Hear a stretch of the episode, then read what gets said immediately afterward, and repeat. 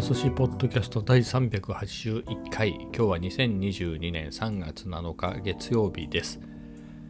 えー、今日もね、えーまあ、日に日にちょびっと寒くなってきて、えー、ますが、まあ、ダッフルコートを着るほどではね、えー、なかったので、えーまあ、ステンカラーコートと、えー、ニットのキャップと耳当て代わりのヘッドホンでね、えーまあ、それぐらいで、えー、大丈夫でしたけれど、えー、まあね、えー、先週になるのか、もう今日月曜日ですからね、えーまあ、ね結構ジャケットだけで済むようなね、えー日も多かったのでちょっとね寒く感じましたが、えー、まあそんな感じの一日でした。まあ陽気がね、天気的には。でね、今日はまあカフェ散歩には行きましたね。カフェ散歩で行くと、えー、まあプティサラエボですね。でアイスカフェラテを飲んで、まあみたいな感じでしたけど、まあ、猫ちゃんはいましたね。チャトラがいたので、チャトラとはしばし楽しいひとときを過ごしましたね。うん、チャトラは、まあ、ちょいちょいちょいモフですかね。モフモフは、まあ、トータルすると結構モフモフしてるんですけれど、ずっと連続でできるかっていうとね、えー、まあ近くに寄ってきてみたいな感じでしたね。あ、まあ、その話からすると、最初に見つけたのは色あせた三毛猫の方を見かけて、お一匹でいるなと思って、えー、色あせた三毛猫を取ってたら、どこにいるのかなチャトラはと思ったらね、ちょっと奥の方にいて、で、まあ、色あせた三毛猫の方をね、えー、取ってたら、えー、チャトラがニヤニヤ言いながらね、えー、近寄ってきて、まあそこからはね、えー、チャトラをもふってたんですけれど、まあ相変わらずですね、いつものパターンなんですけど、まあ、チャトラはニヤニヤ言いながら近寄ってきます。で座ると一旦僕をなんだろうこすりながら通過して、後ろを回って一周回ってやってくるみたいな感じですね。えー、それを何周かやることが多いですかね。でモフモフするとちょっと離れてまた戻ってきてみたいな、えー、で、えー、僕の周辺でくねくね、えっとね首のあたりがなんだかゆいのか何なのか知らないけれど、それをよく地面とかね、いろんなものにこすりつけてますね。えー、まあそんな感じでいて、えー、なんだろう、お尻っていうかね、腰っていうのかな、尻尾の付け根みたいなところ、あってのポンポンポンポンすると、えー、たまらんみたいな感じになってゴローンとしてね、えーえー、そんなんで首のあたりをね、またモフモフしてあげると嬉しそうにするんですけど、また立ち上がって、まあみたいな感じでね。えー、まあそんなんでしばらくいてね、えー、前はね結構さっと、えー、撤退してたんですが、最近は結構長めですね。なんとなく一緒に退屈しのぎで一緒にいたいのかなっていうチャトラがね、えー、そんな風に感じるので、そこそこ一緒にいます。まあ、そんなところでした。まあカフェ散歩はそんなところですかね。まあで行きますと、えー、今日はですね、ついにホライズンゼロはやってないですね。グランツーリスモセブンばっかりでした。まあ何ですか、平日ですからね、両方は結構きついかなっていう、えー、ところもあって、まあ、グランツーリスモセブンをやってたんですけれど、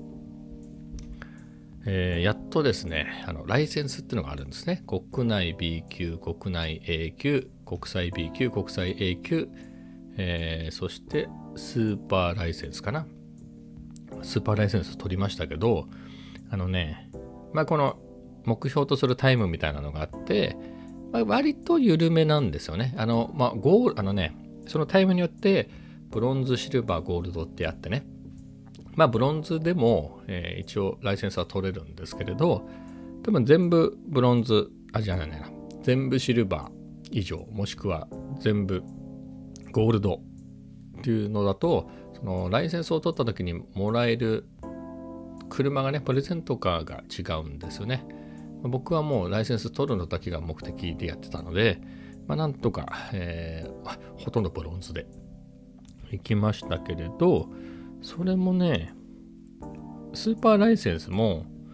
あのなんだろう最終試験まではね、そんなに難しくなかったんですよね。まあいっかいで行かないところもありましたけど、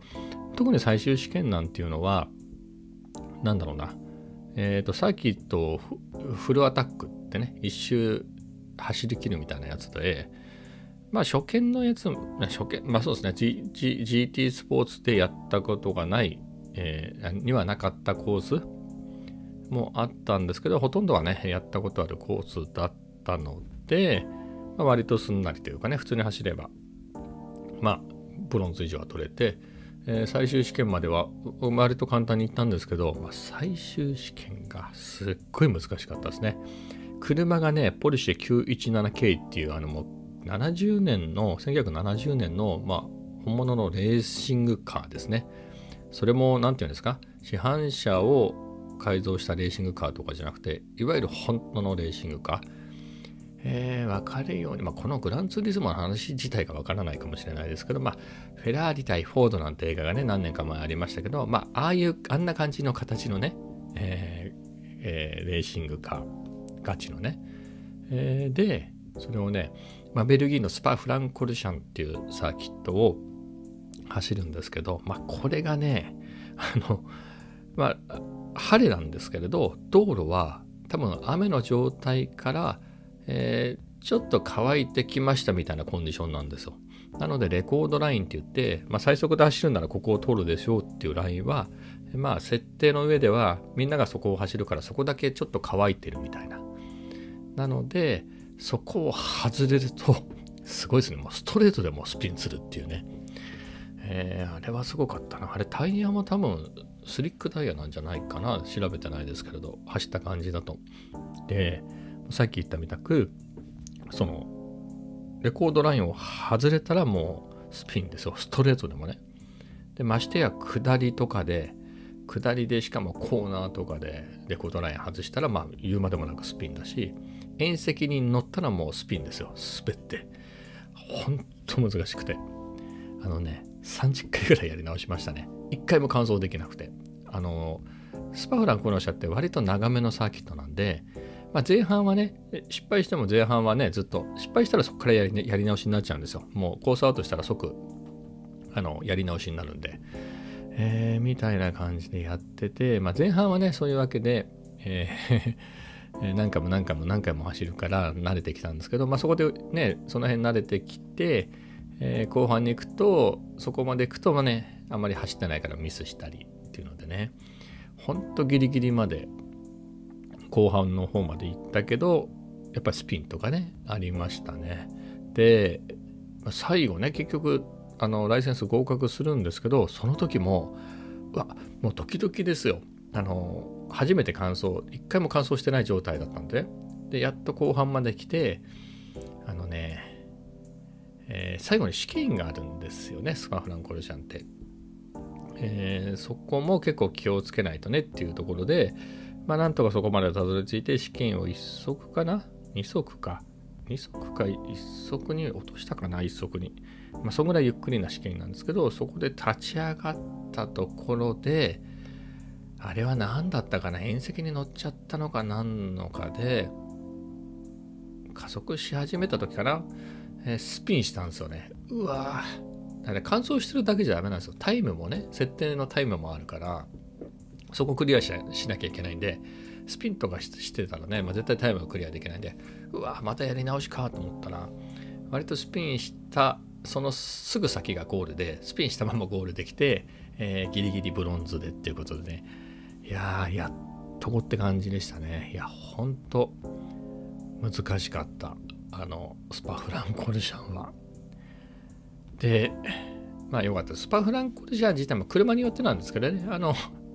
あの卒業試験のスーパーライセンスの卒業試験のスパフランコルシャンとポルシェ きゅういちなな 系の組み合わせはすっごい難しかったっていう。はい。でですね、あとね残念なのがですね、あのハンドル型のコントローラーね、あのパドルシフトって言って、あの エフワン とかね、ああいう感じで、えー、なんだろう、ハンドルを握って、えーとまあ、人差し指とか、まあ、人によるんですけど、そこでねパカパカパカパカパドルでシフトがアップしたりダウンしたりできるんですけど、シフトダウン側のパドルが壊れましたね。まあカチャカチャちゃんと動いてるんだけど、ね、えっとうんなんかダメになって、えー、パドルが効かなくなってしまいました。幸いね、まあ親指の位置に エルツー ボタンっていうのがあるんで、まあ、そこにシフトダウンを割り当てて、まあなんとかそこそこプレイできるかなって感じですかね。うん、困りものですね、このタイミングでっていうのは。まあね、やっぱり物理的にそこバコバコ動かすから、まあ実はね、このハンコン、ストラストマスターの ティーひゃくごじゅう っていう、まあ安めのハンコンなんですけど、買ってすぐの時に右のシフトがやっぱりそれで壊れたんですよ。まあ初期不良っていうことで交換してもらったんですけれど、うん。ですが、まあ同じですが、症状はちょっと違いますね。えっとね、えー、初期不良の時には、えっと、まあ買っていっかげつぐらいか、いっかげつ経つか経たないかぐらいで壊れたんですけれど、あの、クリック感がなくなっちゃったんですよね。何かの部品が外れたのかなみたいな感じ。まあ実際には分かりませんけど、えー、だったんですけど、今回はね、クリック感はちゃんとしてるんですよ。だからその辺じゃなくて、まあそれ以外の何かが壊れてるんでしょうね。何かそのソラストマスターの ティーひゃくごじゅう の、まあ、修理みたいなのでね、えー、検索したら、まあ、分解してね、やっぱパドルが壊れたんでみたいな感じで分解してるし修理してるようなね、YouTube の画像がありましたけど、何かな、基板ってほどではないけど、プラスチックってのね、受け側のやつがパコって、あのやっぱり物理的に割れてしまったりとか、まあ、そういうのがあるみたいですね。まあ、バネが壊れるとか。まあ、今回クリック感があるからバネは外れたり壊れたりっていうのはしてないと思うんですけど、うーん、まあね、どうしてもこう言って、可動部分があるものはね、物理的に可動する部分があるものはどうしてもね、えー、壊れるんで、まあ大体さんねんぐらい持てばいいかなっていうんで、まあちょうどさんねんですかね。えー、さんねんじゃくか、えー。さんねんまえのごがつに買ったんでね。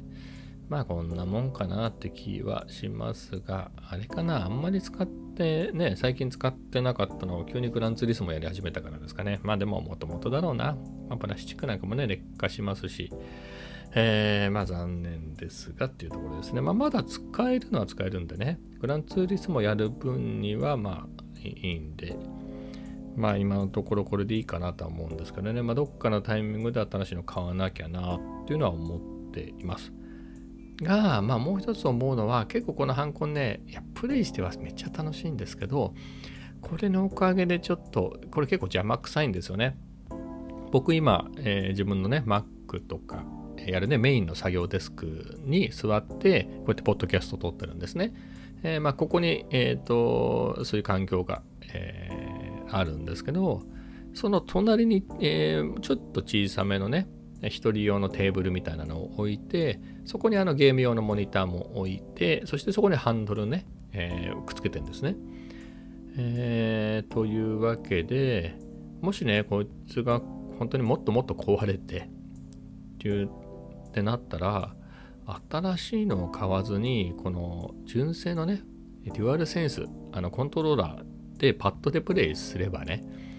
これ随分すっきりするなっていうのはちょっと思いますね。うん、このテーブル丸々空きますね。まあ、ディスプレイもまあそうか、任天堂あそうかスイッチはね、まあ、別にこのメインの よんケー モニターにつなげば、えー、プレイはできるから、まあ、別にこのちっちゃいモニターもいらないしね、にじゅうさんインチのは、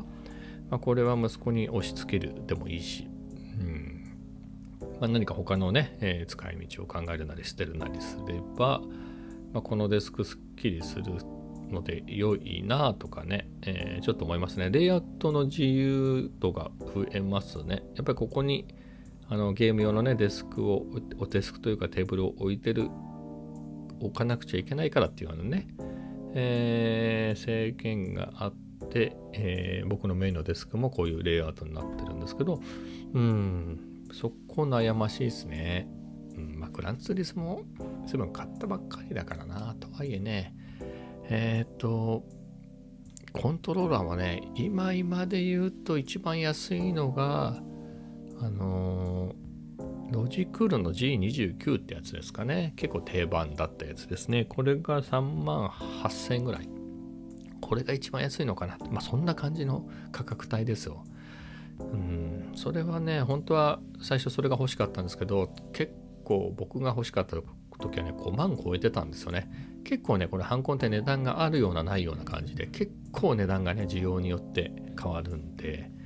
えー、そんな感じで高くてね、やっぱその時 ティーひゃくごじゅう っていうこの今使ってるハンコンがさんまんよんせんえんぐらいだったかな。一番安い時でにまんななせんえん、はっせんえんぐらいになってましたけどね。僕が買った時には3、あ、そうか、さんまんぐらいだったか、えー、だったのでいいかなと思って買いましたけどね。なかなか悩ましいですね、これも。でね、ティーアールごじゅう も探せばあるんでしょうけど、なんかね、もう後継機種が出てて、結構立派になっちゃったんですよね。えー、なんて名前か、ティーにーよんはち っていうやつかな。えー、ペダルなんかも随分立派になってて、まあ、これがねよんまんはっせんえんするんですよね。うん、まあね、これがね安くなるのがしばらくはないだろうなと思うんですね。あのグランツーリスモセブンがね発売されてますからね、まあ、やっぱ同じようにねみんなハンコン使ってた人はね、まあ、ある程度のタイミングでぶっ壊れますから、えー、買い替えたりで、えー、そういう需要はあるだろうし、えー、なかなかねこれのね上に ティーさんびゃく っていうのがあるんですね、えー、あの ティーひゃくごじゅう の上が ティーさんびゃく ってやつで、これはハンドル自体も交換できたりとかかなり出来が良くて評判良かったんですけれど、まあどうしてもね、えーと耐久性みたいなところではねやっぱりペダルにせよハンドルにせよね可動部分が多いので、まあそこで、まあ、値段的にこれもごまんで新しい ティーにーよんはち もえー、ごまんなので、ペダルが ティーさんびゃく はそんなに良くないらしいですね。僕のやつよりはいいけれど。ということで、この新しい ティーにーよんはち ってのは、どっちかというとさんびゃくより下のランクのはずなんだけれど、ペダルもいいし、値段も同じぐらいだからっていうので、こっちを買う人もいるみたいですね。レビューを見てる限りですけどね。うーんって考えるとごまんか。まあ、レンズ買うって思えばね、ごまんは。なんですけれど、まあ、悩みますよね。ごまんかみたいな、これがセールでね、これ にじゅっパーセント オフでよんまんちょいぐらいとかだったらね買ってしまうかもしれませんけどね。まだね割と出て出たばっかりでレビューもまだあんまりないんですよね。やっぱり長く使いますからね。なのでその耐久性が気になるけど、それってこの出たばっかりのやつの耐久性っていちねんごにねんごに分かる話だから、まあ、そう考えるとね、まあ、このハンドル型のコントローラーが本当に楽しいんだけれど、パッドでもう満足できるんだったらパッドの方がね、えー、場所も取らないしお金もかからないし、えー、いいといえばいいなっていうのは、まあ、繰り返しになりますが、そんなことも思っていて、まあ今のところね、えー、シフトダウンは他のボタンの、ね、キーアサインを変えて、えーまあ、特に不自由なく使えているので、うん、まあ様子見ですかね。まあいずれにせよね、左のシフトも壊れましたけど、まあ、別にシフトダウンすればシフトアップするますからね。だいたいやってる回数は同じですよね。どっちかシフトアップの方が多いんじゃないですか。スタートするときにどんどんシフトアップするでしょ。ゴールしてるときに減速しながらゴールっていうのは普通のレースではないですもんね。って考えるとアップの方が多いんじゃないのって考えればね、右のパドルがいつ壊れるかっていうところで、まああとはね実際のあのアクセルとかね、えー、ブレーキのペダルもボコボコ踏んだりしてますからねずっと。まあ、その辺の何かが折れたりとかいうこともあるでしょうし、うん、悩ましいです。はい、まあ、そんなところですかね。まあ今日は、えー、ほぼグランツーリスモセブンの話しかしていませんが、まあ、そんなところで、えー、今日は終わりたいと思います。それではまた明日。